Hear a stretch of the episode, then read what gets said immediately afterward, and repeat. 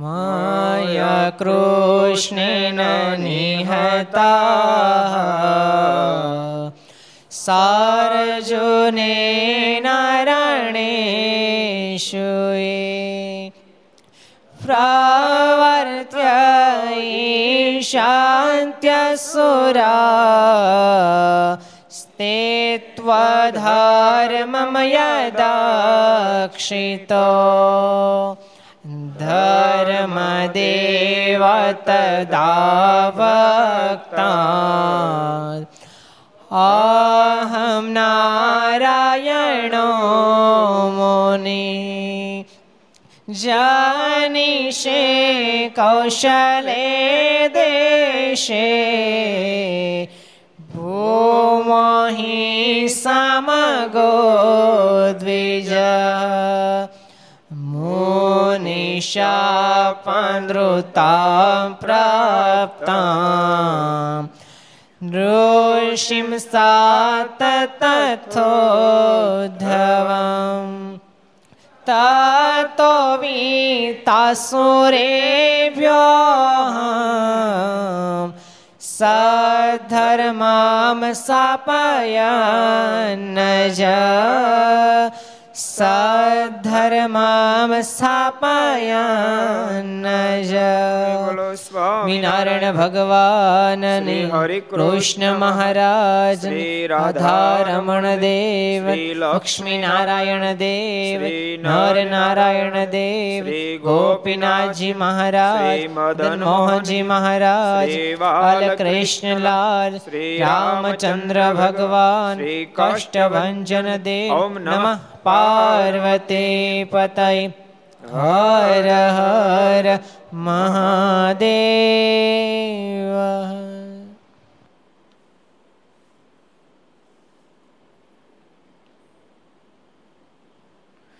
सर्वावतारी इष्टदेव भगवान स्वामीनारायण महाप्रभु एना सानिध्य में तीर्थधाम सरदार आंगणे विक्रम संवत बे हज़ार छोतेर जेठवद एकम शनिवार तारीख छह छह बे हज़ार वीस घरसभा अंतर्गत श्री हरिचरित्र चिंतामणी लक्ष्य चैनल कर्तव्य चैनल सरदार कथा यूट्यूब लक्ष्य यूट्यूब कर्तव्य यूट्यूब वगैरह माध्यम थी घेरे बेसी घरसभा नो लाभ लेता સર્વ ભાવિક ભક્તો જાજકન જય સ્વામિનારાયણ, જય શ્રી કૃષ્ણ, જય શ્રી આરામ, જય હિન્દ, જય ભારત। ગઈકાલે આપણે એક સરસ પ્રસંગ જોયો તો ડભોઈના, શું નામ હતું ડભોઈના, કોણ કહે છે કોણ કહે છે પ્રભુચરણદાસજી કોજી કરશનભાઈ ડભોઈના। સત્સંગ થયો ને ફરી બહુ ખુમારી વાળો સત્સંગ થયો એટલે બધાને કહેતા, હાલતા ચાલતા લોકોને કહેતા, એ ભગવાન ભજો ભગવાન ભજો, અને આ ઘોર કળી કાળની અંદર ભગવાન પ્રગટ થયા પ્રગટ્યા છે અને સ્વામિનારાયણ ભગવાન તો એવા દયાળુ છે, એનો કોઈ શરણાગત બને ને તો અંતકાળ જ્યારે આવે ત્યારે પોતે વિમાન લઈને તેડવા માટે આવે છે, માટે ભગવાન ભજો। ભગતને કે પ્રેમ કોઈ આખા માણસ હોય ને, આમાં એક વણિક ભગત એ આખા માણા, એ કે કૃષ્ણભાઈ તમે શું વાત કરો છો, એવું છે ભગવાન સ્વામિનારાયણ આશ્રિત દેહ મૂકે તે વિમાન લઈને તેડવા એવું છે, તો કાંઈ એવું છે તો એક કામ કરજો, જયારે વિમાન લઈને તેડવા ત્યારે મને કહેજો દાંડી ટીંગાઈ જાય છે, કે બ્રહ્મસ્વામી દાંડી ટીંગાવાની વાત કરી। બ્રહ્મસ્વામી જેમ મજબૂત માણસ છે, સમજણ જો કે હવે તો ઉંમર થઈ ગયેલી, હવે એ કઈ મજબૂત નથી રહી, પછી ઉંમર તો ઉંમરનું કામ કરે, હવે તો ગઢા થઈ ગયા, ગઢપણ પૂર્ણ સમ બોલે ગઢપણ કોણે મોકલી, મેં કીધી તમે ક્યારે ક્યારે તમારું જોતા રહી જાઓ પાછા, હજી હમણાં એમ લાગે કાલ હવે બધા નાના નાતા બોલો। પૂર્ણેશ્વર સ્વામી સાથ થવા માટે હું ભંડારમાં હતો વિદ્યાનગર, અમે રસોઈ બનાવતા હતા, તે કોઈ કોઈનું નથી રહે, કોઈ કોઈનું નથી, ભગવાન આગળ કીર્તન મેળા ગામ, એક કોઈ બહુ સુરું લોકો અવાજ બહુ સરસ કોઈ કીર્તન ગાય છે, હું તો રોટલી કરતા કરતા ડોકો કાઢવા ગયો, કોણ ગાય છે એમ, સ્વામી હજી પાર્ષદો નથી ત્યારે નવસારીથી આવેલા, અને કોઈ કોઈનું નથી રે, કોઈ કોઈનું નથી રે, એ સરસ ગાય, આ સાધુ થાય તો ખરેખર આ સાધુ થાય એમ છે, અને સાથ થવા આપણને કઈ ખબર નહીં, સાથ થવા માટે આવ્યા બોલો. હાવ નાના હતા, મને એમ છે સત્તર અઢાર વર્ષની ઉંમર છે, એટલી ઉંમર હતી ને, સત્તર અઢાર વર્ષની હતી. હવે કેટલે પગ્યા? ઓગણ પચાય પગ્યા. બોલો, હજી હમણાં સત્તર અઢાર ઓગણ પચાય પગ્યા, કઈ વાર લાગે છે? પછી આનંદ સ્વામી આવ્યા હતા, તો કહી દો આનંદ સ્વામી જયારે આવ્યા ને વડતાલ હતા, વડતાલ આવ્યા સાથ થવા માટે, એ ને જ્ઞાનજીવન સ્વામી ભેગા, કુંડાળા એને શ્યામ સ્વામી બે ભેગા આવ્યા હતા, બે હારે આવ્યા હતા ને સ્વામી. અને ભક્તિ સંભવ સ્વામીને આસને મેં સાધુજીદાસજી પારણું કરાયું હતું, મેં પારણું કર્યું હતું, હાંબો હતો, હાંબો અને છાશ, બરાબર છે, મને યાદ છે, સાંબો અને છાશનું પારણું કરાયું હતું. અને સાંબો ત્યારે હેલો બહુ પડતો મારે, નહીં બ્રહ્મ સ્વામી? હાંબા છાશનું પારણું કરે, બોલો બે ને, હજુ મને યાદ છે. અને બ્રહ્મ સ્વામીને તો આપણને ખબર છે, એનો ક્યાં ઇતિહાસ કહેવાનો છે આપણે.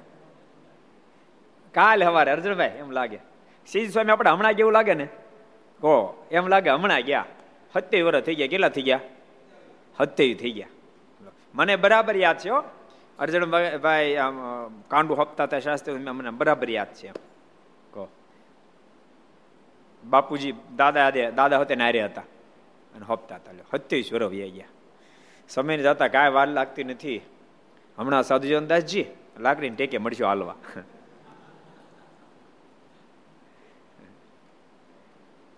એ તો બધું આ શરીર તો શરીરનું કામ કરે, એ બધું થવાનું, બધાને થવાનું, પણ એની મધ્યે જેને ભગવાન ભજી લીધા એ ડાહ્યો છે. બાકી ગમે તેટલો આ દુનિયાનો મોટો થયો પણ ભગવાન ભજવાનું જે ભૂલી ગયો, ભગવાન ભજવાનું ભૂલી ગયો, એના જેવો કોઈ ગાંડો નથી. અને ભગવાન ભજવાનું યાદ આવી ગયું, જેને ભજી લીધા એના જેવો કોઈ ડાયો નથી. મહારાજે વચનામૃતમાં કીધું, ક્યાં વચનામૃતમાં કીધું? કોણ કહે છે એને જ કુશાગ્ર બુદ્ધિ વાળો જાણો, મોક્ષને માટે જે જતન કરે છે કોણ કહે છે? કોણ કહે છે? કોણ કહે છે? કોણ કહે છે? કોણ કહે છે? કોણ કહે છે? દયાસાગર સ્વામી કોજી, દયાસાગર સ્વામી, દયા કરો તો પ્રથમનું પચાસમું વચનામૃત, પ્રથમનું પચાસમું વચનામૃત. દયાસાગર સ્વામીને છે ને પૂરા સમય પધરામણી કરવા ગયો, ત્યાં તે નીચે લેવા માટે આવ્યો, મને એપાર્ટમેન્ટ નીચે લેવા માટે આવ્યા. એટલા બધા આટલા બધા હરખમાં મને જોયા ને, મેં કહેતા આ તો સાથ થયો માણસ છે. પછી એમ ગયા આરતી બારતી ઉતરી બેઠા, મેં કહેતા સાધુ, એ કે મારે સાધુ જ થવું છે. નહીં તો આપણે સીધો પેલો ઘા લઈ ગયો, બોલો, અને થઈ ગયા, બોલો. અને દયા સાગર નામ પડી ગયું, દયાના સાગર. એવા જ રહેજો. સંતોના ઘણા બધા લક્ષણો, પહેલું લક્ષણ કયું છે? દયા. સાધુનું પહેલું લક્ષણ છે દયા. સાધુ કઠોર ન થાય, સાધુ તો દયાળુ હોય. એટલે પ્રથમનું પચાસમું વચનામૃત, બહુ સરસ મહારાજ વાત કરી. એ જ ડાયો જે ભગવાન ભજે છે, પછી અમીર હોય કે ગરીબ હોય એને મતલબ નથી, પણ ડાયો એ જો ગરીબ છે ને ભજતો તો ડાયો નથી, અમીર છે ને ભજતો તોય ડાયો નથી. અને ગરીબ છે કે અમીર છે પણ ભજે છે, બે ડાયા છે. મોક્ષનું જે જતન કરી બધાય ડાયા છે. કિશન કેટલા દાડા આવવાનો આવવાનો મોકો મળ્યો કથામાં? આ કેટલામી સભા છે આપણી? ઘર સભા ચોર્યાસીમી છે, બોલો. ઘર સભા ચોર્યાસીમી છે.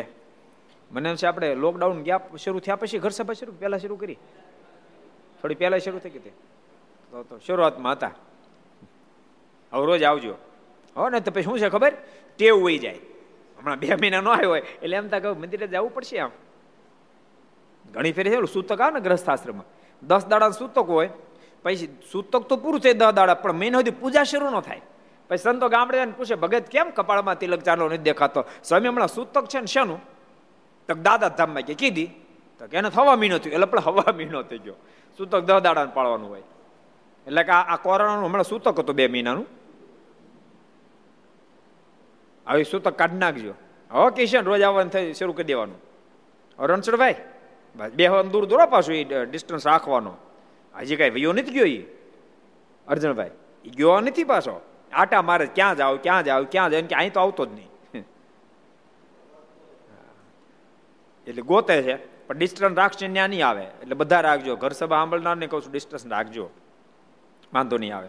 એટલે સરસ વાત આપણે જોતા હતા. કરશનભાઈ બહુ સારા ભગત એ કેફમાં કહેતા હતા, એટલે વણક ભગત કહે કરશનભાઈ હું વાત કરો છો, એમ ભગવાન સ્વામિનારાયણ તેડવા માટે તો હા તો આવત મને કહેજો, હું વિમાને ટીંગાઈ જાય. અને કરશન ભગતને મહારાજ તેડવા માટે આવ્યા. કરશનભાઈ વિમાનમાં બેઠા ને મારાને વાત કરી. મારાને કે મહારાજ એક એના વણિક ભગત છે એ એવું કહેતા હતા મને કે જ્યારે ભગવાન સ્વામિનારાયણ તેડવા માટે આવે ને ત્યારે મને કહેજો, વિમાનમાં દાંડીએ ટીંગાઈ જાય તો મારે એને કહેવું નહીં પડે. મારે કે કહેવું જ પડે ને, કહી દો બૂમ મારો. મારે બૂમ મારી, હે વણિક ભાઈ, હે વાણિયા ભાઈ. એટલે બારે શું કામ છે? જો હું જાઉં છું, તમે કહેતા હતા ને દાંડીએ ટીંગાવું છે, કહો તો નીચું થોડું લઈ લઉં, ટીંગાઈ જાવ. આવું છું વિમાનમાં. અને ત્યારે વાણિયા ભગતના મોઢામાં શબ્દ નીકળ્યા, તું ભગતે હાચો ને ભગવાન સ્વામિનારાયણ હાચા, પણ મારથી અવાશે નહીં. એ પ્રસંગ ગઈકાલે આપણે જોયો, હવે નવો પ્રસંગ જોઈએ.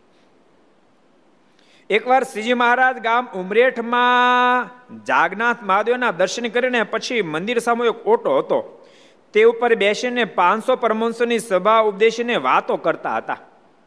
ઉમરેઠ મહારાજ પધાર્યા. ઉમરેઠ લગભગ એકત્રીસ વાર મહારાજ પધાર્યા, ઓગણત્રીસ કે છત્રીસ, આ ત્રણમાંથી એક આંકડો, એટલી ફેરી મહારાજ ઉમરેઠ પધાર્યા છે. મને છે છત્રીસ ફેરી પધાર્યા ઉમરેઠ. આનંદ સ્વામી તમે પહેલા સૌથી મોટા ઉમરેઠ જ સીધા આવ્યા હતા ને? પેલા જો આનંદ સ્વામી સીધા ઉમરેઠ જ આવ્યા હતા.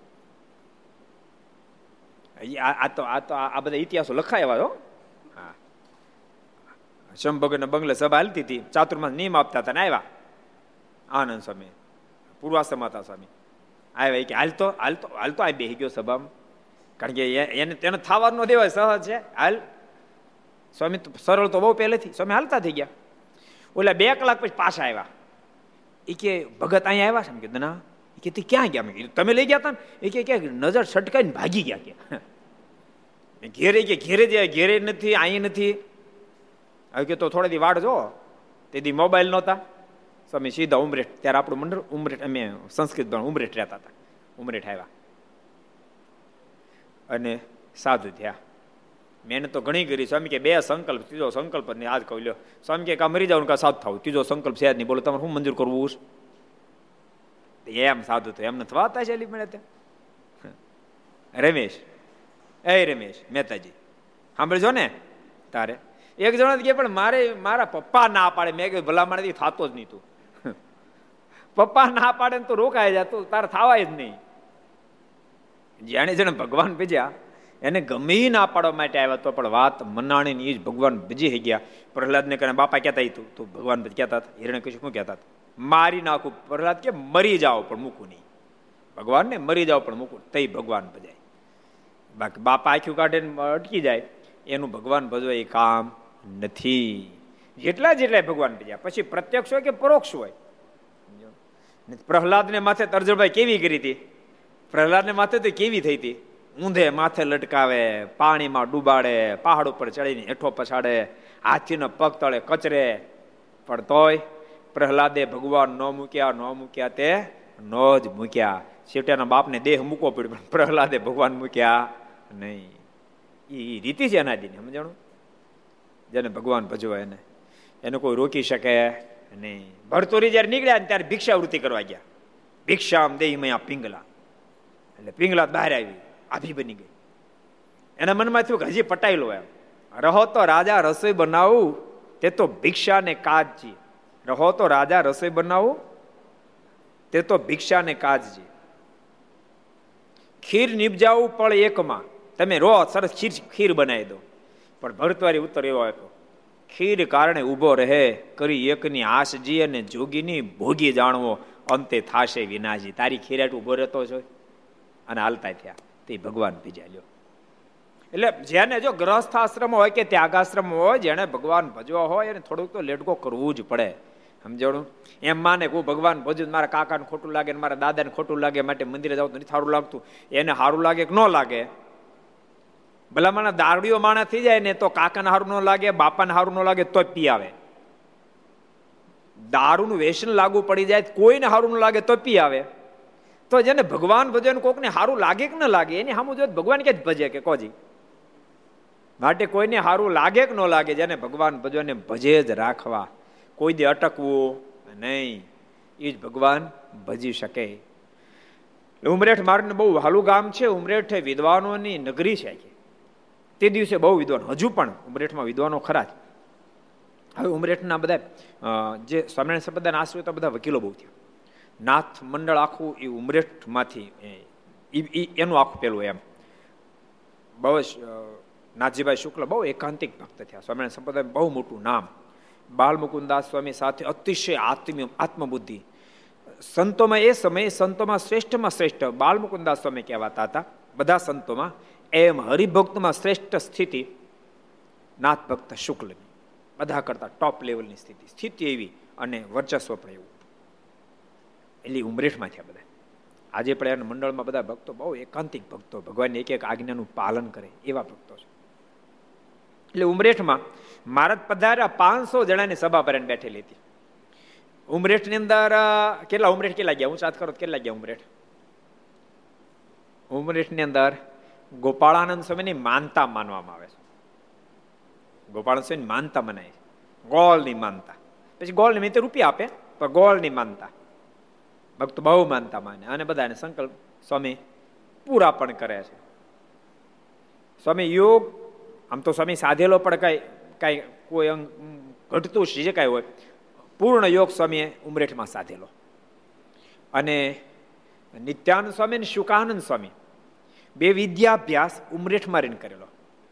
અત્યારે એ ઓવડીઓ નથી, મંદિર બનેલું તોડી નાખી, અમે જ્યારે ભણતા ત્યારે હતી. પહેલાં આપણે પાસે વંડે જતા ડાબા હાથ ઉપર બે ઓવડીઓ હતી, શુકાનંદ સ્વામીની અને નિત્યાનંદ સ્વામી બે ઓવડી હતી. ગોપાળાનંદ સ્વામી જે આ યોગ સાધુ એ રૂમ છે હજુ, એ આપણે અંદર એન્ટ્રી કરી લે તરત આવે છે ને, ડાબા હાથ ઉપર એન્ટ્રી કરી લે. પહેલાં એ જમણા હાથ ઉપર હતી, પહેલાં ગેટ આ બાજુ ખડકી હતી, ગેટ નહોતો, ખડકી હતી પહેલાં અમે હતા ત્યારે. પછી હવે તો મોટો ગેટ કરી નાખ્યો છે. રઘુવીર ચરણ સ્વામી બધા ખૂબ મહેનત કરી, ત્યારના ટ્રસ્ટીઓ બધા બહુ મહેનત કરી છે, સત્સંગી બહુ સારો છે. મહારાજ ઉમરેઠ પધારેલા તે વખતે ત્યાં કેટલાક ખેડાવાળ બ્રાહ્મણ આવ્યા ને તેમણે કહ્યું, હે સ્વામિનારાયણ,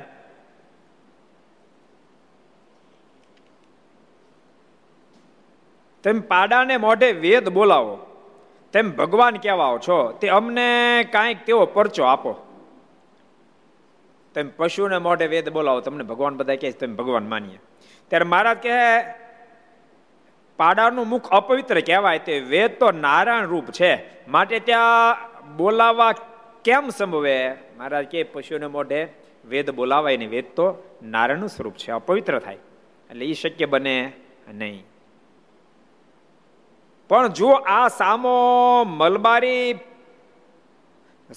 સામો મલબારી પાટડો વીસ હાથ જેવડો લાંબો છે, તે કહો તો આઠે બે બોલાવું, કહો તો આઠે બે બોલાવું. પાટડો પીડો લાકડાનો, મારે કે પશુનો મોઢે ન બોલે. તમે કહેતો હતો આ મલબારી હાગનો વીસ ફૂટનો લાંબો પાટડો પીડો કહો તો આઠે બે વેદ બોલાવું, કહો તો આઠે બે વેદ બોલાવું. મહારાજે ગજબ કરે છે. ત્યારે બ્રાહ્મણો બોલ્યા છે, અરે એ પાટડી તે કઈ વેદ જાણતી છે, આ પાટડામાં કઈ વેદ બોલાય? ત્યારે મહારાજ કે, તમે કહો તો તે પાસે બોલાવીએ. મહારાજ કે, તમે કોઈની પાસે બોલાવીએ, તમારે એમ પાટડીને બોલાવો, તમે કોઈની પાસે બોલાવીએ. પછી હરિશંકર નામે વસો ગામનો એક મૂંગો બ્રાહ્મણ હતો, તેને બોલાવીને કહ્યું, આની પાસે વેદ બોલાવો. વસો ગામના એક મૂંગા બ્રાહ્મણ પછી હરિશંકર કરીને તેને બોલાવીને કીધું, આની પાસે બોલાવો. પછી મહારાજ કહ્યું, એ કાંઈ ભણેલો છે? મહારાજ કે, કાંઈ ભણેલો પાસ પાછળથી તમે કહેશો, કીધું એ તો ભણેલો હતો, તેને આવડતા જ હતા, એટલે મારે ક્લિયરિટી કરી સમજાણું, એ કાંઈ ભણેલો છે? ત્યારે બ્રાહ્મણો કે, એ તો કાળાક્ષરને કુહાડે મારે એવો છે ને મૂંગો છે ને કાંઈ ભણ્યો નથી. પછી મહારાજ તેને કહ્યું, રામ તળાવમાં નાહીને આવ્યો, બાજુમાં તળાવ હતું, મારે કીધું સ્નાન કરીને આવો, ત્યારે તે નાહીને આવ્યો. પછી મહારાજ તે સામે દ્રષ્ટિ કરી એટલે તુરંત તે બ્રાહ્મણ વેદ બોલવા લાગ્યો ને ચારે વેદ સ્વરે સહિત વારાફરતી બોલી ગયો. તે સામે સર્વે બ્રાહ્મણો આશ્ચર્ય પામ્યા, એક નહીં ચાર વેદ બોલ્યા. બોલો, અને સૂરની આરે પાસ સ્વર સાથે, સૂર ને સ્વરની સાથે ચાર વેદ બોલ્યા. કે ભગવાન માટે શું વાત શક્ય છે? આવા તો આવી તો ઘણી ઘટના. ઓલો ઓલો ખબર મેઘપુરનો ઇતિહાસ, મહારાજ મેઘપુર પધાર, મેઘપુર મેઘપુર મેઘ મેઘપુર કયું પીપળાની બાજુ મેઘપુર ને મેઘપુર એ આપણે મંદિર કર્યું છે, નિત્યાનંદ સ્વામી દીક્ષા સ્થાન છે મેઘપુર. મારે ત્યાં પધાર્યા હતા એ વખતે એક ફકીર આવ્યો અને ફકીરે કીધું, સહજાનંદ સ્વામી તમને બધા ભગવાન કહે છે, તમે ખુદા છો એમ લોકો કહે છે, તમે ખુદા હો તો કુરાન બોલો. મારે કે અમને કુરાન ક્યાંથી આવડે, અમને કુરાન બોરાન કે આવડતું નથી.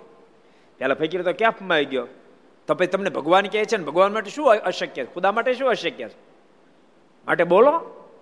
નહીતર પછી કહી દો એમ ભગવાન નથી. મહારાજ કે અમને કુરાન બોરાન નથી આવડતું, આ કરશન બહાર છે ને એને આવડશે કે મારે ક્યાંય કરશે ના. તો મહારાજ પૂછ કરશન તું કાંઈ ભણ્યો ગણ્યો હતો? તો ના મહારાજ હું કાંઈ ભણ્યો ગણ્યો નથી.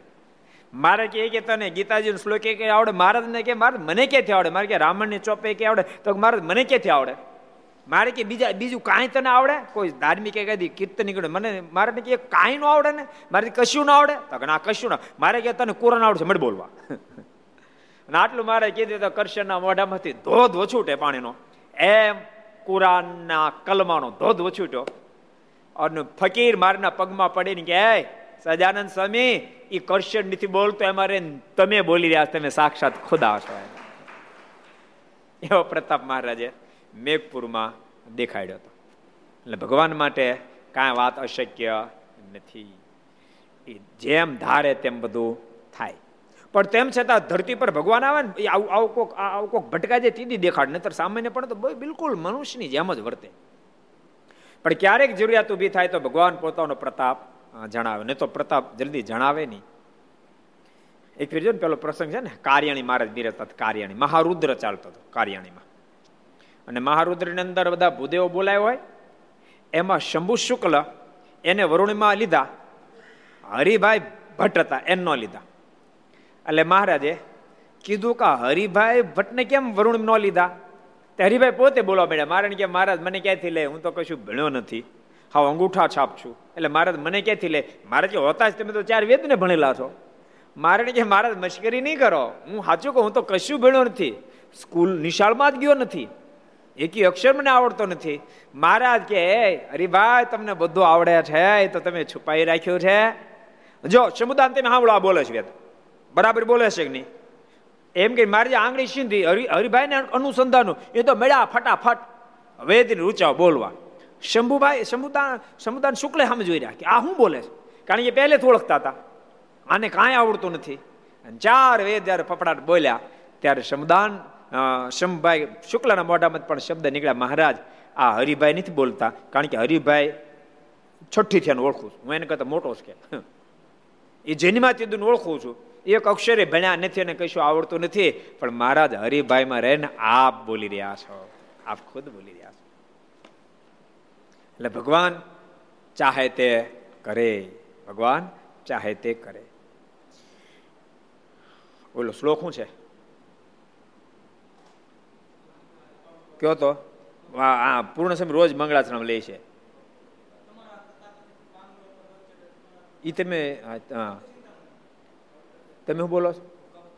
મુકમ કરો તે વાચાલ, મૂંગાને બોલતા કરી દો, એ તમારી સામર્થ્ય. આમ તો આપણને તે બોલતા કર્યા એને જ કર્યા ને, માં ન કર્યો તો આપણે કઈ એફઆઈઆર ફડાવવા જવાના હતા? આપણે મૂંગા રાખ્યા હોત તો એફઆઈઆર ફડાવત, એફઆઈઆર ફડાવત. રણછોડભાઈ કે મને કેમ મૂંગો રાખ્યો, ફાળો એફઆઈઆર હાલત હે પોપટ હતા. તમને બોલતા કર્યા કોને કર્યા? હે ભગવાને જ કર્યા ને. આપણે બોલી, ભગવાન બોલે એટલે બોલી છે ને, હે તો જ બોલાય, નહીં તો બોલાતું નથી. સદજીવનદાસજી તમને કોને બોલતા કર્યા? હા તો ઠીક, તમે કઈ બીજું વિચારતા હો.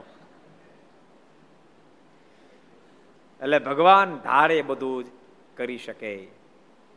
એટલે પ્રસંગ છે ને સંપ્રદાયનો, બ્રહ્માંડ સમ કીર્તન બોલ્યા, એટલે ઘટના એવી ઘટેલી, વિસ્તાર મારે નથી કરવો, પણ પ્રકરણ એવું હતું. બાર વાગે પહેલા હોવાનું નહીં, સવારે ચાર વાગે જાગવું, અને સભા થાય. અર્જનભાઈ દેહ તો દેહનું કામ કરે, શરીર તો શરીરનું કામ કરે. એમાં બ્રહ્માંડ સ્વામી જોકું આવ્યું, મહારાજ બેરખો માર્યો. બ્રહ્માંડ સ્વામી મારે કે મારે હુકામ ખોટે ખોટા ખોટે ખોટા બેરખા મારો? મારે કે ખોટે ખોટા કાંઈ નહીં, ઝોલા ખાવ છે. એટલે મારે કે ઝોલા નથી ખાતો. મારે કે તો હું કરતા હતો? હું તો મારે કીર્તન બનાવતો હતો. મારે કે તો બોલો. આ બ્રહ્માંડ સ્વામી આ તો ફિટ થઈ ગયા, પણ હોશિયાર જબરા રાજ કવિ. અરે તરત જ જો ટાઈમ ટાઈમ લાઈટ થઈ કામનું. મારે કે મારે બોલવું પડે એ શરત, પાછળ બધા જીલન તો બોલું. મારે કે જીલ છે. અને બ્રહ્માંડ સ્વામી કીર્તન બોલ્યા, તારો ચટક રંગીલો છેડેલો અહીં બોલ્યા. સ્વામી કીર્તન પાછળ બધા કડી જીલે, સ્વામી બીજી બનાવી નાખે. ચાર પદ બનાવ્યો સ્વામી, મહારાજ કહે કે ભારે ગરી આ આ બ્રહ્માનંદ સ્વામી જોલા ખાતા હતા પણ અમે સાબિત ન કરી શક્યા, જેથી કરી બ્રહ્માનંદ સ્વામી જીત્યા અને અમે હાર્યા. સભા મહારાજ પ્રશંસા કરી, જો કે એ તો મહામુક્ત આત્માને કાંઈ ન કાંઈ ન થાય, પણ આપણને શીખડાયું. બ્રહ્માનંદ સ્વામીને જરાક સંકલ્પ થઈ ગયો કે આવી રીતે બીજો કસોટીમાંથી પાર ઉતરે નહીં, અને મારાના મનમાંથી અમારા બ્રહ્મને ના સંકલ્પ થાય પોહાય નહીં. અને થોડા દાડા પછી બહારના બધા ગવૈયા આવ્યા અને કીર્તન બોલન થયું. બ્રહ્માનંદ સ્વામીને એમ કે હમણાં મહારાજ મને કહે છે, પણ મહારાજે સ્વામીને સામું ન જોયું અને પ્રેમ શીખી પ્રેમાનંદ સ્વામીને કીધું, સ્વામી તમે કીર્તન બોલો. પ્રેમાનંદ સ્વામી કીર્તન બોલવા તૈયાર થયા. મારે કે સોરોદો લઈ આવતો, સંગીત સાથે બોલવાનું. લઈ આવ્યા અને ગાવાનું શરૂ કર્યું. મહારાજ કે તમારા જૂના બને લે નવું બનાવીને બોલવાનું. પ્રેમાનંદ સ્વામી કે ભલે મહારાજ. જ્યાં બોલવાનો પ્રારંભ કર્યો મહારાજ કે સાંભળો સાંભળો, એકલાને બોલવાનું પાછળ કોઈ ઝીલશે નહીં. ભલે મહારાજ. મહારાજ કે સાંભળો ગુજરાતી ભાષામાં નહીં, બીજી ભાષામાં બનાવવાનું. ભલે મહારાજ. અને પ્રેમાનંદ સ્વામી બનાવ્યું, પ્રેમાનંદ સ્વામી બોલ્યા અને સભામાં જે જે કાર થઈ ગયો. પછી મહારાજ બોલ્યા. મહારાજ કે ઘણાના મનમાં તેમ થાય હું શીઘ્ર કરી શીઘ્ર કરી તો અમારા કર્યા થાય છે. બ્રહ્માનંદ સ્વામી સભામાં ઉભા થયા, મારાને દંડ કર્યા. મારાને કે મહારાજ મને માફ કરજો, મને સંકલ્પ થઈ ગયો તો હું શીઘ્ર કરી. આમ કોઈથી કીર્તન બને નહીં, આમ કીર્તન કોઈથી બને નહીં. અને પ્રેમ સખી પ્રેમાનંદ સ્વામી મારા રાજી થયા, ભેટ્યા, બ્રહ્માનંદ સ્વામી પણ ભેટ્યા. એટલે કહેવાનો મતલબ કરતા મહારાજ છે, કરાવનારા પણ મહારાજ છે. મહારાજ વતે જ બધું થાય છે. એક ભગવાન જો જીવમાંથી જતા રહે તો જીવ કાંઈ કરી શકે નહીં. દેહમાંથી પ્રાણ જતો રહે તો દેહ કાંઈ કરી શકે? મજબૂત માણા હોય તો, ઢીકો મારે શ્રીફળ વધી નાખે એવો મજબૂત હોય તો, ખાલી જીવ હોય કે બાકી બધું છે, આંખ છે, કાન છે, બધું છે, કાંઈ કરી શકે? હે, કાંઈ ન કરી શકે ને. જેમ જીવ વિના દેહ કાંઈ ન કરી શકે, એમ પરમાત્મા વિના જીવે કાંઈ કરી શકે નહીં.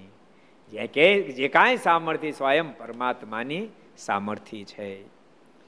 એટલે ભગવાન તો મૂંગાને બોલતા કરી દે. બોલો આને આને હરિશંકર ભાઈ હાવ અભણ માણસ, વસોના હાવ અભણ, મારા બોલતા કરી દીધા.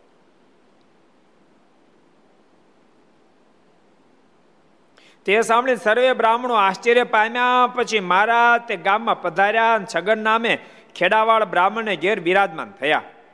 ત્યાં ગામના સર્વે બ્રાહ્મણો મહારાજ પાસે વર્તમાન લેવા આવ્યા ને બહુ ભીડ થઈ. પછી તો બધા આમ તો જો બુદ્ધિશાળી તો જબરા જ્ઞાની હતા. જો સાચો જ્ઞાની છે ને ભૂલ ન કરે, ભૂલ કરે તો તરત સુધારી લે. એને એને થાપ ખાઈ ગયા પણ તરત સુધારી લીધી. તરત આવ્યા મહારાજ પાસે દંડ પ્રણામ કરે. મારણ કે મહારાજ અમને તમારા શરણાગત બનાવો. ત્યારે મહારાજે ઘડામાંથી પાણી લઈને સર્વે બ્રાહ્મણ ઉપર છાંટ્યું.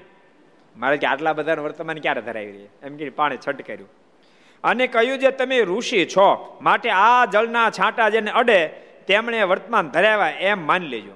જેને આ છાંટો અડે બધાને વર્તમાન ધરાવી ગયા, બધા હરિભગત. ત્યારે બ્રાહ્મણો રાજી થયા અને સૌ વર્તમાન લઈને ઘેરે ગયા અને ઉમરેઠમાં જબરજસ્ત બ્રાહ્મણોનો સત્સંગ થયો. એમાં નંદુરામ બ્રાહ્મણને ત્યાં મહારાજ જમવા પધારીને એક અદભુત ચમત્કાર દેખાડ્યો. શું દેખાડ્યો કોઈને ખબર છે? નંદુરામ બ્રાહ્મણને ત્યાં શું બતાવ્યો છે? આનંદ તમને ખબર? હા, કોને ખબર છે? કોને ખબર છે? કોને ખબર છે? જયદીપ તને ખબર છે તો કહી દે લે ભાઈ. નંદુરામ ઠાકરની ઘરે મહારાજ જમવા ગયા એટલે મહારાજને જમવા આપ્યું. એમાં એક વાટકો આપ્યો. વાટકામાં મહારાજ દૂધ હતું. દૂધ પીધું અને જમણા હાથનો અંગૂઠો જે વાટકાની બહાર આમ છાપ પ્રિન્ટ આપી તો એનો અંદર સાઈડ પણ પ્રિન્ટ લાગી ગઈ. મહારાજે ત્યાં વાટક્યામાં દૂધ પીધું, આમ પકડીને વાટક્યો આવી રીતે પકડી અને દૂધ પીધું તો અંદર બહાર બે જગ્યાએ મારના હાથની છાપો પડી ગઈ. આજે પણ છાપો છે. એ વાટક્યો આજે પ્રસાદીનો છે. આજે ઉમરેઠમાં કેટલાય વાટક્યાના દર્શન કર્યા. અમે તો કર્યા છે, ઘણા બધા કર્યા. કેટલાય કર્યા વાટક્યાના દર્શન? જો આ બધા કર્યા છે વાટક્યાના દર્શન. આજે પણ નંદુરામ ઠાકરને ત્યાં આ વાટક્યો છે. એટલે ઉમરેઠ બહુ મારના રાજીપાળું ગામ. એક ફેર થોડી થાપ ખાઈ ગયા. મારે પધારે એટલે ખબર અત્યારે આ સમય પધારે બરાબર વૈશાખ ઉતર જેઠ બેઠો હતો અને મારે ઉમરેઠ પધાર્યા. નંદુરામ પછી રસોઈ આપી અને તે દાડવાનું છે કેસર કેરી નહીં હોય, અડવાઓ કેરીઓ હતી. મહારાજ જમવા બેઠા અને સંતો જમવા બેઠા. મહારાજ ઘૂંટડો ભીરો ને તે રસ ખાટો હતો. એટલે મહારાજે નંદરામને કીધું, નંદરામ કા ગોળ ને કા ખાંડ રસમાં નાખો ને. ત્યારે નંદરામ ઠાકર બોલે મારે કે મહારાજ અમારે સિસ્ટમ નથી કે. બીજો ઘૂંટડો ભીરો તો પાછો બહુ ખાટો. મહારાજ બીજી વાર કીધું આમાં જરા ખાંડ કે રસ સારો છે મહારાજ કે. જો પદ્ધતિ પદ્ધતિ મારે શીખજો. મારે એવું ન બોલે રસ ખાટો છે. મારે કે રસ સારો છે પણ આમાં ખાંડ કે ગોળ નાખો ને તો કોઈ વાતની મણા ન રહે. ભક્તો આ વિચાર છે ને તમારે આ ઘર સભા જેટલા સાંભળો છો બધા આ વિચાર મારા સાંભળજો. આ વિચાર તમારે પરિવારમાં અપનાવજો, તમને પરિવારમાં બહુ સુટેબલતા થઈ જાય. નહીંતર ક્યારેય ક્યારેક આ હાવ બગડી ગયો છે ને સુધારો એવું તમે ક્યારે બોલો નહીં ને વિચારો પણ નહીં. એવું તમે વિચારો ભાઈ સારો છે પણ આટલું જો થઈ જાય તો વધારે સારો થઈ જાય. હું વિચારવાનું દીકરો ડાયો છે પણ રોજ મંદિરે જતો જાય ને તો ઓર ડાયો થઈ જાય. આમ દીકરો ડાયો છે પણ ગુટકા મૂકી દે ને તો વધારે ડાયો થઈ જાય. શબ્દ સમજાય છે તમને? કારણ કે ક્યારેક ક્યારેક અમારો અનુભવ હોય ભક્તો, ક્યારેક ક્યારેક માણસે બદલવું હોય પણ તમારો શબ્દ બદલવાનો નથી. તમે બોલો જેવું ક્યારેક ક્યારેક પધરામણી કરવા જાય ને હરિભક્તો હાથરદા હારે હોય ને અમે ઘણું ના પાડી તમારે કાંઈ બોલો ને તો અમુક તો બોલાવીને રહે જ નહીં. ન્યા જઈને શરૂ હોય છે તો આજ તું તારી બેસીને એટલે શરૂ કરી સ્વામી આને નિયમ આપો તો આ તમાકુ ખાય, સ્વામી નુમા તો ગુટકા ખાય, સ્વામી નિયમ આપો તો આ બીડી. એટલે તને કીધું તું બાપા તું બોલતો નહીં. અને પછી ઓલો સાડે ભરાય આપણે સામું ન કે તારે શું છે, હું તારું રૂપિયાનો તમાકુ તમાકુ ખાઉં, તારું રૂપિયાને ગુટકા ખાઉં છું, તારું રૂપિયાને બીડી પીવું છું. ભાઈ ઓલો સામે બંધ કરીને તારે કેન્સર થાય મને થાય તારે શું છે. આખો ખેલ ખતમ કરી નાખ બોલો. અમારે બોલો કઈ રહી જ નહીં. નથી જો બોલ્યો ન હોત ને તો અમે હા એને બેહારી ક્યાં ભગત કાંઈ વ્યસન છે પેલા પૂછી કેમ છો ભગત, મંદિરે જાઓ છો? એક એક એક એક પાછો તપાસતા જાય. એ કે હા સરસ પૂજા કરો, હા સ્વામી રોજ પૂજા સરસ. વ્યસન એટલે થોડાક અટકે, આમ તો સ્વામી કાંઈ નથી, હા થોડું ઘણું છે. શું છે? એ કે સ્વામી માવો છે. આપણે ખવાય રી ભગતને ખવાય માવો એ જ કે ન ખવાય સ્વામી તો હું કરીશું આજથી મૂકી દઈશ. બોલો એટલું સરળતાથી પતે એમ હોય ઓલો લાકડા જેવું કઠણ કરી નાખ બોલો કે કોઈ રીતે શેટર ન ઉતરે. હાંબે લાજુ હાંબેલું ગોળા હેઠે ઉતરે પછી હેઠાવું હેઠું ઉતરે એવું કરી નાખે બોલો. એટલે ક્યારેક બોલીને બહુ બગાડ નાખે, બોલીને બહુ બગાડ નાખે. આ તમારા ગ્રસ્થાશ્રમમાં દાખલા કે દીકરા એવું એમ કે તારી માય મીઠું નાખ્યું એ શબ્દ આખી જિંદગી એ પછી નીકળે નહીં, સમજાણું? એ એ હાહુ ત્યારે તો હાહુ ના ના હોય પિસ્તાલીસના હાહુ પંચ્યાસી થાય તો એટલું મીઠું આડું આવે, પંચ્યાસી ને હાવ થાય તો મીઠું આડું આવે. અને મીઠું કોઈ રીતે હક લેવા ન દે, આખી જિંદગી ન લેવા દે. પણ એની જગ્યાએ બેટા આમ ન કરાય એમ જો કહી દે નીકળે.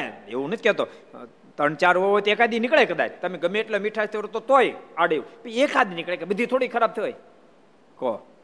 એટલે આ વસ્તુને જો સમજીને ભાષાનો મીઠો જો ઉપયોગ કરો તમે તો ઘણા ખરાબ પ્રશ્નો એમને એમ સોલ્વ થઈ જાય એમ છે.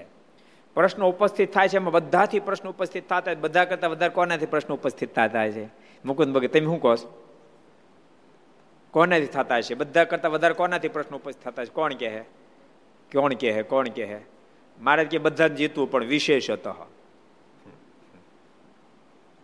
કેટલામ વચન આટલું જ આપણે કીધું હાલો એ બધું જીતવું પણ એક વિશેષતઃ. હું વિશેષત કીધું નથી કેવું ને કેટલા વચન હતું નથી કેવું, તમારે બે કરવાનું છે. કોણ કહે છે? સાગર કે જીવાય હું વિશેષતઃ અને કેટલા વચરામાં જીવાને પરિપક્વ જીતવી પડે. અને લોયાનું છઠ્ઠું વચન, છઠ્ઠું લોયાનું આઠમું વચન. મહારાજ કે સરી ઇન્દ્રિયાણી જીયાની મારે કે બધી ઇન્દ્રિય રસનાને વિશેષ કરીને જીતી. આ વાતને શિક્ષાપતિ પર લઈ આવ્યા. મારે કે સર્વ ઇન્દ્રિયાણી જીયાની રસના તો વિશેષતઃ. મારે કે બધી જીતવી રસનાને તો વિશેષ કરીને જીતવી. રસનામાં ખાવામાં ને બોલવામાં બે સમજવું. નહીતર ઘણા ફેરી આપણે એમ માને ખાલી ખાવામાં જીતવા બોલો હોતે જીતવાની. બોલીને જેટલું બગાડે કાકરીના માર્યા નવ મરીએ મેણાના માર્યા મરીએ. આપણે આપણે ગુજ કાઠિયાવાડમાં કહેવત છે. કાકરનો ઘા રૂજાય જાય પણ મેણાનો ઘા રૂજાય નહીં. માટે ભગવાનના ભક્તોએ ઘર સભા જેટલા સાંભળો બધાને કહું છું વાણી ખૂબ મીઠી બનાવજો, બહુ મીઠી બનાવજો. વાણી જેટલી મીઠી હશે એટલું તમને ખુદને સુખ થાય, સામેવાળાને થાય પણ તમને ખુદને પણ સુખ થાય. વાણી જેટલી કડવી થશે એટલું બીજાને દુઃખ થાય ને તમને પણ દુઃખ થાય. બીજાને થાય એના કરતાં જાજો આપને પોતાને થાય. જેટલી વાણી કડવી થશે. સંજોગો તો બદલાતા રહે, સંજોગ બદલાય, પણ માણસની વાણી ન બદલાવી જોઈએ. માણસની વાણી એવી ને એવી રહેવી જોઈએ. નબળું વરસ થાય તમને ખબર, ખેતરમાં કાંઈ ન થાય, પણ ખેતર ખારચું ન થઈ જાય. તમને ખેતર તો એવું ફળદ્રુપ ને ફળદ્રુપ રહે. એમ ગમે તે સંજોગોમાં પણ આપણી વાણી કોઈ દી વહરી ન થવી જોઈએ. આપણી વાણીમાં ક્યારેક કઠોરતા ના આવી જોઈએ, મૃદુલતા રહેવી જોઈએ. જો એ મૃદુલતા તમે રાખશો ને તો બારે લાભ થશે ને પરિવારમાં પણ લાભ થશે. એવો લાભ થશે જે લાભ તમને છેલ્લે જિંદગીના છેલ્લા શ્વાસ સુધી તો કામ લાગશે, મર્યા પછી પણ કામ લાગશે. કારણ કે છેલ્લા શ્વાસ સુધી તમે કોઈ પ્રકારનું ડિસ્ટર્બ નહીં હોય, તમે ભજન વ્યવસ્થિત કરી શકશો અને ભજન કરી શકશો એટલે મર્યા પછી કામ લાગશે. માટે વાણીને બહુ જ મીઠી કરવી, વાણી બગાડવી નહીં. આ શેમાંથી વાણી યાદ રહ્યું તમને? શેમાંથી આવી? કેને રસમાંથી આવી? મહારાજે બીજી ફેરી કીધું. મહારાજ કે રસ તો સારો જ છે, પણ ખાંડ કે ગોળ નાખો તો કોઈ મણા જ ન રહે. તોય નંદુરામ ભટ્ટ નંદુરામ ઠાકર મારે ગયા, પણ મહારાજ અમારે સિસ્ટમ નથી. પછી મહારાજને સંતો જમી રહ્યા, જમી ગયા પછી નંદુરામ ઠાકર જ્યારે જમવા બેઠા, હબડકો ભીર્યો કે કેરી તો અલગ અલગ જે થાય હોય, આગળ પેલી બીજા હારી આવી છે, એનો કંઈ વાંક નહીં હોય. હબડકો ભીર્યો, માથામાં આંચકો આવ્યો, બહુ પશ્ચાતાપ થયો. અરે રે રે, આવો રસ મારને પાયો, સંતોનો આવો રસ મેં પાયો. મહારાજે સામેથી સાકર માગી, સામેથી ગોળ માગ્યો, તમે આપ્યો નહીં.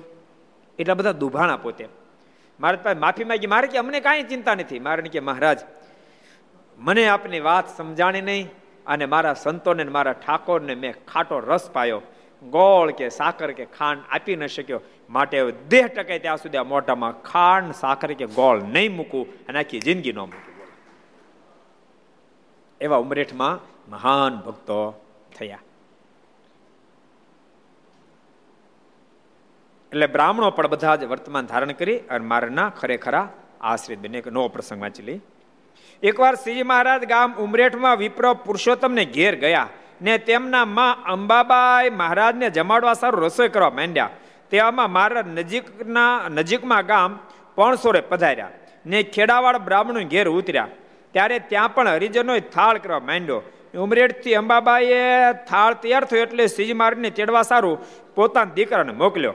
એટલે તે છોકરો છોકરે આવીને શ્રીજી મહારાજને પગે લાગી લાગીને કહ્યું, હે મહારાજ, મને મારે માતાએ આપને તેડવા માટે મોકલ્યા છે, માટે ત્યાં ચાલો.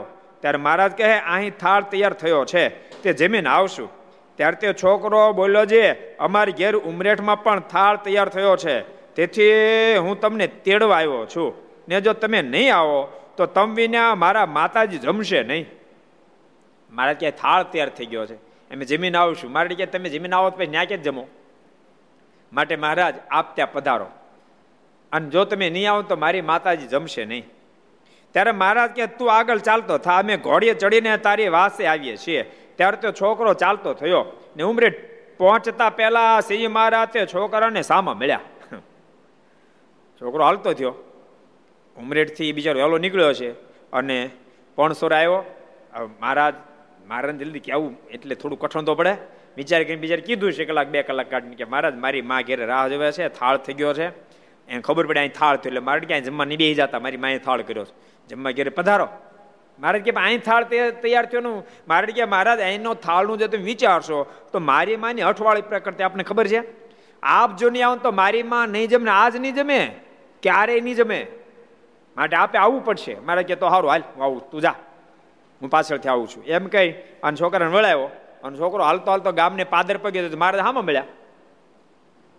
ત્યારે છોકરે કહ્યું, હે મહારાજ, તમે વાંસે હતા ને આમ ક્યાંથી આવો છો? મારે તમે તો પાછળ આવતા હતા, આગળ સામેથી ક્યાંથી આવ્યા? ત્યારે મહારાજ કે, અમે બીજે માર્ગેથી ઉમરેઠ ગયા હતા અને તારી ઘેર થાળ જમીને આવીએ છીએ. બોલો, થાળ જમીને અમે આવ્યા.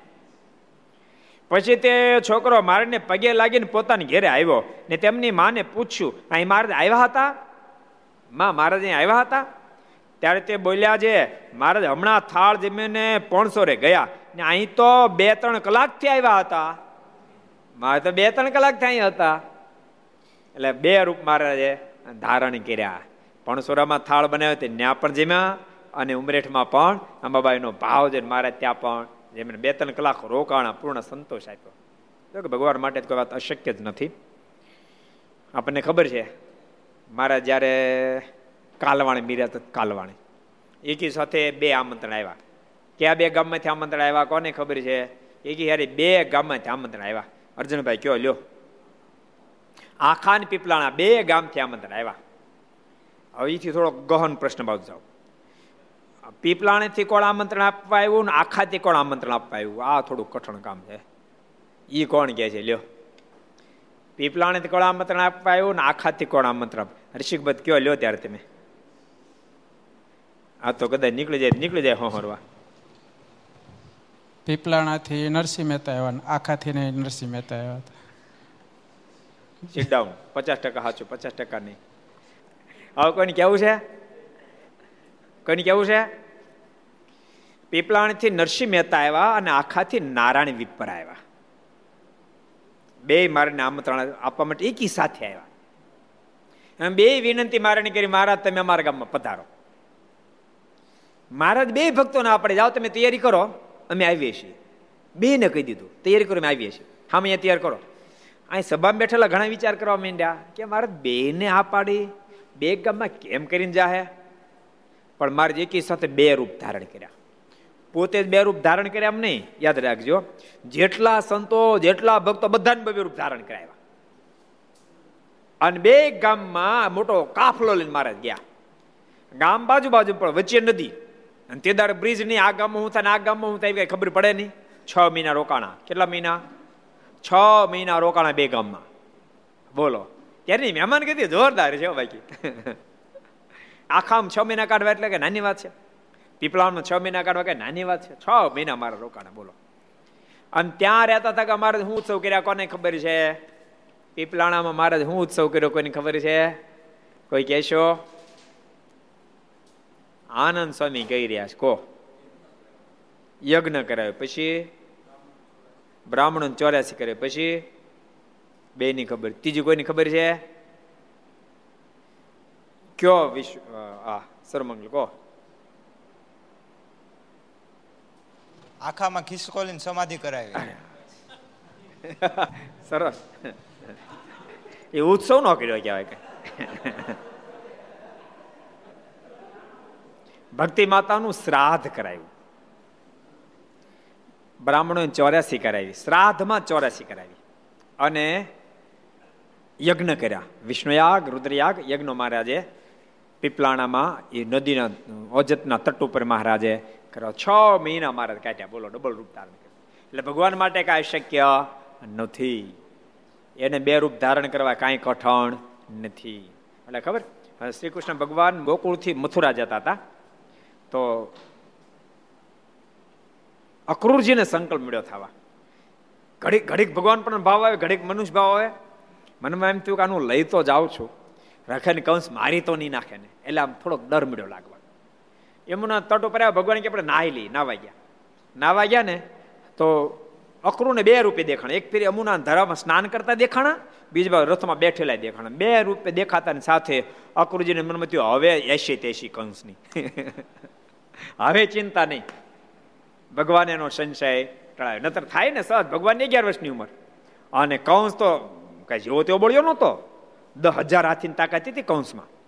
જેવો તેવો બોળ્યો નહોતો, બહુ તાકાત વાળો હતો. પણ ભાણાને આગળ ઉપજ્યું નહીં કાંઈ. ખબર નહીં મામાને ભાણાને કઈ મૈત્રી જામી ગઈ. મામા ભાગ્યા તો ખરા, મુશ્રિક ચાણું જ્યારે મરાણા ત્યારે ભાગ્યા. ભાગવા ગયા તે ભાણા જે મારી સ્લાંગ ભાગતા મામાને કીધું મામા હવે ભાગીને ક્યાં જતો? તને કેટલો મોકો આપ્યો ભાગવાનો, હવે ક્યાં ભાગીને જતો? આજ તો એક એક દિવસનો હિસાબ ચૂકવાય. બોલતા માથા પર થપાટ મારી મુગટને ગબડાઈ નાખ્યો. મને છોડી દે ભાણા, મને છોડી દે. હવે છોડાતા છે. કાઠલો પકડીને કર્યો ગા રંગમંચમાં અને માથે સ્લાંગ મારી. સિંહ જેમ સ્લાંગ મારે એમ સ્લાંગ મારી છાતી પર બેસી ગયા અને મૂકો આમ આમ ડાબા હાથનો જે અધર કર્યો તો ધોળે દિવસે મળ્યા તારા દેખાવ. કોને કોને જયદીપ? કૌંસને. મામા નહીં બોલો ને હવે, કૌંસને. કંસને ધોળે દિવસે તારા મેળે દેખાવા. ભાઈ સાહેબ તારી ગાય તારો કૂતરો મને છોડી દે. ભગવાન કૃષ્ણ કહે મામા તે કઈ ઓછી નથી કરી, મારા માત પિતાને અગિયાર અગિયાર વર્ષ સુધી કારાગૃહમાં તે ગોંધી રાખ્યા. દાદા ઉગ્રસેનને તે જેલમાં પૂર્યા. હજારો મથુરાવાસી બિચારા અહીંથી હજરત કરીને જતા રહ્યા. તે તે કઈ બાકી નથી રાખ્યું. મારા છ છ ભાઈઓને મોતને ઘાટ ઉતાર્યા. શ્રી કૃષ્ણ ભગવાન કેટલા કેટલા નંબર હતો? આમાં છ જ કેમ કીધા? By mistake? હે, મિસ્ટેક થઈ લાગે એમ કીધું. મારા છ છ ભાઈને તે મોતને ઘાટ ઉતાર્યા છે. આમ કેમ થયું? આમ કેમ થયું? ઓલા જેવું થયું. આપણે કીધું હતું ને, પેપરમાં આવ્યું હતું, રથને હાથ હાથથી જોડ્યા હતા, આવ્યું હતું ને, નહોતું કથામાં કીધું હતું આપણે. એવું નથી થયું ને રામભાઈ? તેમ નહોતા કથામાં. એક ફેર છે જગન, એ તો હા સાહિત્યકારો કીધું, તો એને તો રમૂજની તેમ એ કે જગન્નાથ ભગવાન રથ નીકળ્યો એમાં સાત હાથથી જોડ્યા હતા, પણ પેપરમાં આઠ હાથીમાં આવ્યું. એટલે એક લેડીઝ એના ધણીને કહે, એના પતિને કહે કે કાલ રથમાં તો હાથ હાથી જોડ્યા હતા, આજ આઠ કેમ? લેડીઝ જરા બહુ હેવી હતા, એ કે આઠ કેમ લખ્યા? ત્યારે એનો હસબન્ડ કહે કદાચ એ તને જોઈ ગયો હશે પત્રકાર, એટલે હાથને બદલે આઠ લખી નાખ્યા. આમાં છ કેમ કીધા? કહો. છ છ ભાઈને તે માર્યા. કિશન, તને ખબર છે છ ભાઈ કેમ કીધા? નહીં ખબર? રામભાઈને ખબર છે? કહી દઉં લ્યો ત્યારે. પણ તેમને બોલશો હમણાં. આમાં માઇક વાળા કોણ છે? હાલો બોલો, લ્યો માઇકમાં બોલી નાખો. હાલ તો માઇકમાં બોલી કહેવાય ને, તમારો લક્ષમાં ડીકલે લાઈવ થાય દુનિયાને છેડે છેડે. સમજો કોઈ રામભાઈ નામના છે અને એ ફેલ છે, પણ તેમ છતાં માઇકમાં બોલ્યા. બોલી નાખો. છ ભાઈઓ ને એક માયા હાથ, હા, અને એક બળદેવજી કોણ હતું? તો તે આઠ થઈ ગયા. અને ભગવાન નવમાં થાય. કૃષ્ણ ભગવાન નવમાં. તમે એક પ્લસ કરી દે, ઓલા જેવું જ કર્યું. હાથ ને બધા આઠ હાથી થયા એવું જ કર્યું તમે. સાંભળો, છ પુત્ર માર્યા એટલે સાતમા ગર્ભ તરીકે બળદેવભાઈ શેષાવતાર બળદેવજી માતા દેવકીના ઉદરમાં પધાર્યા. એ વખતે ભગવાને આદિશક્તિ એને પોતાની પાસે બોલાવ્યા અને કીધું તમે એક કામ કરો, તમે અત્યારે દેવકીના ઉદરમાં જે ગર્ભ પોષાઈ રહ્યો છે એને ઉઠાવી રોહિણીના ગર્ભ મંદિર પર સ્થાપિત કરો અને તમે યશોદાની ઘેરે જન્મ ધારણ કરો. હું આઠમા ગર્ભ તરીકે જાઉં છું એમ કહીને સાતમા ગર્ભ તરીકે લોકો હું મને ખબર કુસુવાડ નથી કે તમારે ગરસ્તા એમ થઈ ગયો. એટલે આઠમા ગર્ભને કંસને કોઈને ખબર ન પડે હું થયું એમ. સાતમા ગર્ભ તરીકે શું તો ખબર ન પડે, આઠમા પરમાત્મા પદ એટલે છ ને માર્યા કંસે. એટલે આજ ભગવાન કૃષ્ણે કીધું દમ મામા તે છ છ મારા ભાઈઓને માર્યા છે. આજ હિસાબ ન ચૂકો તો સંતો અને સત્સાતો મને માફ ન કરે. એમ કે ઉપાડીને મૂકો જી ગયો એ એક તો કાફી. એ મામા પૃથ્વી પર હતા જ નહીં. બોલો, એક મુકાય તો મામાનું ઉચ્ચતમ કેશવામ. એક મુકાથી પતાવી દીધા. એટલે પરમાત્મા ધરતી પર જ્યારે આવે ત્યારે વિવિધ પ્રકારની લીલાઓ કરે. એ તો બે રૂપને ધારણ કરે, જરૂર પડે તો વધારે પણ રૂપ ધારણ કરે. ઉદ્ધવજીને સંકલ્પ થયો હતો ને, ગોકુળ વૃંદાવન ગયા અને ગોપીઓનો અને બધાનો પ્રેમ જોયો, મનમાંથી ભગવાન અહીં આવ્યા શું કામ મથુરા બધાને ઓવડાવી. પાછો મથુરા જવાનું ભગવાન વડું આમ નિર્ધાર કરીને આવ્યા હતા. આવ્યા તો નિર્ધાર કરીને, પણ ભગવાન એને સમાધિકારીને બે રૂપે દર્શન આપે. એક તો મથુરામાં હતા, બીજા રૂપે ગોકુળમાં ગોપીઓની સાથે ભગવાન રાસ લેતા હતા. આ ઘટના જોતાની સાથે ઉદ્ધવનો તમામ સંશય ટળી ગયો. એટલે ભગવાન તો સક્ષમ છે. ભગવાન તો ક્યારેક ઓલો ઓલો પ્રસંગ તમે સાંભળ્યો, શૂર્પણખા નાકકાન કપાણા. શૂર્પણખા નાકકાન કપાણા પછી ભાગતી ભાગતી ખરદૂષણની પાસે ગઈ. ભાઈ ભાઈ મારી આ દિશા કરી. ખરદૂષણ ચૌદ હજારનું શણ લઈ ભગવાન રામની સામે. કેટલાનું? ચૌદ હજારનું શણ લઈને આવ્યો. એ વખતે ભગવાન લક્ષ્મણજીને કીધું તમે જાનકીજીને લઈ અને ગુફામાં જતા રહો, હું એકલો કાફી છું. ભાઈ એકલા બહાર રહ્યા. ચૌદ હજારનું શણ લઈને આવ્યો અને ભગવાને ભાથમાંથી બાણ કાઢ્યું, ધનુષ ઉપર ટેકવીને જે બાણ છોડ્યું એકના ચૌદ હજાર બાણ થઈ. એક બાણે બધા પૂરા, આખો કાફલો પૂરો. બોલો, એટલે ભગવાન તો જે ધારે તે કરે. મારા નવલખા પહાડ ઉપર ગયા, ત્યાં નવ લાખ યોગીઓ હતા. કેટલા? નવ લાખ યોગીઓ હતા. એ બધાને સંકલ્પ થયો કહો આપણે યુગોથી સાધના કરીએ છીએ, ભગવાન દર્શન તો આપે, પણ આપણે નવ લાખ ને ભગવાન એકલા, આમાં આમાં દર્શનનું શું સુખ આવશે? અને સંકલ્પ જાણી ભગવાન શ્રી હરિએ ભગવાન સ્વામિનારાયણે નવ લાખ રૂપ ધારણ કર્યા. નવ લાખ યોગીઓને એકી સાથે મળે, એટલે ભગવાન તો ભક્તના ભાવને પૂર્ણ કરે. એટલે મહારાજે બે રૂપ ધારણ કરી, એક રૂપે પણસોર રહ્યા, બીજા રૂપે ઉમરેઠમાં પધાર્યા.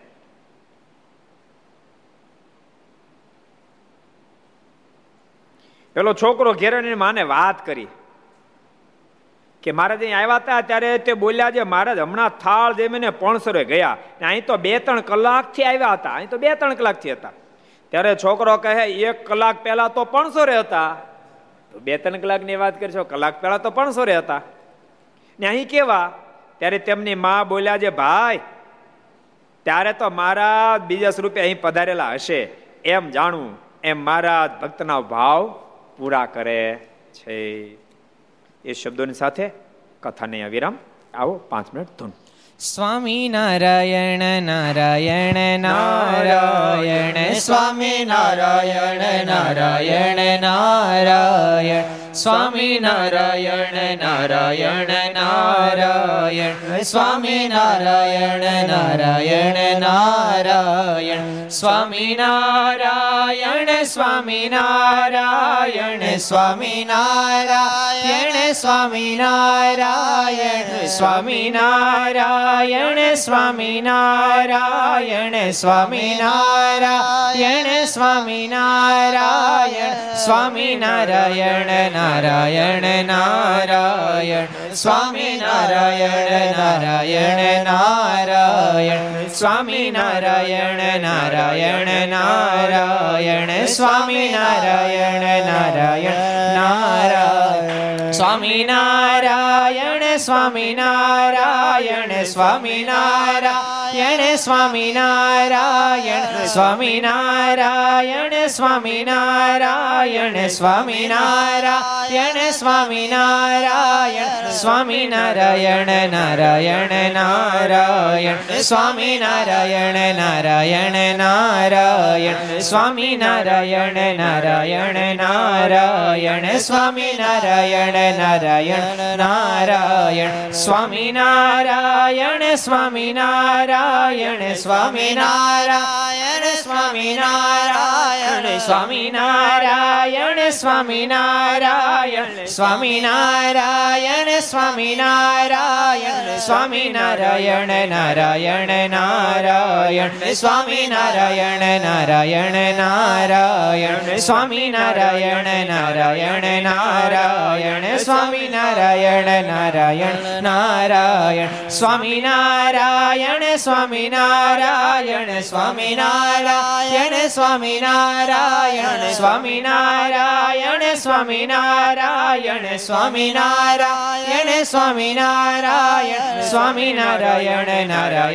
નારાયણ, સ્વામી નારાયણ નારાયણ નારાયણ, સ્વામી નારાયણ નારાયણ નારાયણ, સ્વામી નારાયણ નારાયણ નારાયણ, સ્વામી નારાયણ સ્વામી નારાયણ, સ્વામી નારાયણ સ્વામી નારાયણ, સ્વામી નારાયણ સ્વામી નારાયણ, સ્વામી નારાયણ સ્વામી નારાયણ, સ્વામી નારાયણ નારાયણ નારાયણ, સ્વામી નારાયણ નારાયણ નારાયણ, સ્વામી નારાયણ નારાયણ નારાયણ, સ્વામી નારાયણ નારાયણ નારાયણ, સ્વામી નારાયણ સ્વામી નારાયણ સ્વામી નારાયણ સ્વામી નારાયણ, સ્વામી નારાયણ સ્વામી નારાયણ, સ્વામી નારાયણ સ્વામી નારાયણ, સ્વામી નારાયણ નારાયણ નારાયણ, સ્વામી નારાયણ નારાયણ નારાયણ, સ્વામી નારાયણ નારાયણ નારાયણ, સ્વામી નારાયણ નારાયણ નારાયણ, સ્વામી નારાયણ નારાયણ નારાયણ, સ્વામી નારાયણ નારાયણ નારાયણ, સ્વામી નારાયણ નારાયણ નારાયણ, સ્વામી નારાયણ નારાયણ નારાયણ, સ્વામી નારાયણ નારાયણ નારાયણ, સ્વામી નારાયણ ભગવાનની જય. શ્રી હરિ કૃષ્ણ મહારાજ, શ્રી રાધારમણ દેવ, શ્રી લક્ષ્મી નારાયણ દેવ, શ્રી નર નારાયણ દેવ, શ્રી ગોપીનાથજી મહારાજ, શ્રી મદન મોહનજી મહારાજ, શ્રી બાલકૃષ્ણલાલ, શ્રી રામ ચંદ્ર ભગવાન, કાષ્ટભંજન દેવ. ઓમ નમઃ પાર્વતી પતય. હર હર મહાદેવ.